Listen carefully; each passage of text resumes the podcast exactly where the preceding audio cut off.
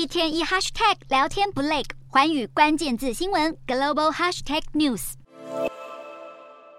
美国财政部长耶伦结束了四天的访中行程，虽然意在修复与中国的关系，不过许多专家认为这次并没有取得什么重大的突破，美中之间的症结点依旧存在。尽管耶伦在言辞上文采立场，但是在和中国国务院副总理何立峰会面的举动，却遭到美国的反对人士大力批评。就是这段画面，耶伦一见到何立峰便一连鞠躬三次，看似百般献殷勤。批评人士因此认为是在向中国示弱。白宫前高阶幕僚布雷克曼就指出，美国官员绝对不会鞠躬，而叶伦这么做就如同自己正在被召唤到何立峰的办公室一样。甚至有人形容何立峰当时还退了一步，像是在给叶伦更多磕头的空间。叶伦在中国访问，一举手一投足都被放大检视，就连吃饭也吸引各界关注。有中国人就捕捉到叶伦下机后的第一餐，便到了北京三里屯的一家云南餐厅用餐。餐厅老板事后分享，叶伦特别爱吃一款云南特产的牛肝菌见手青，还一口气点了四份。除此之外，叶伦八日与好几名中国女经济学家到北京特色餐厅共进午餐，点了宫保鸡丁、麻婆豆腐和剁椒鱼头等中式菜肴，展现了她爱好美食的一面。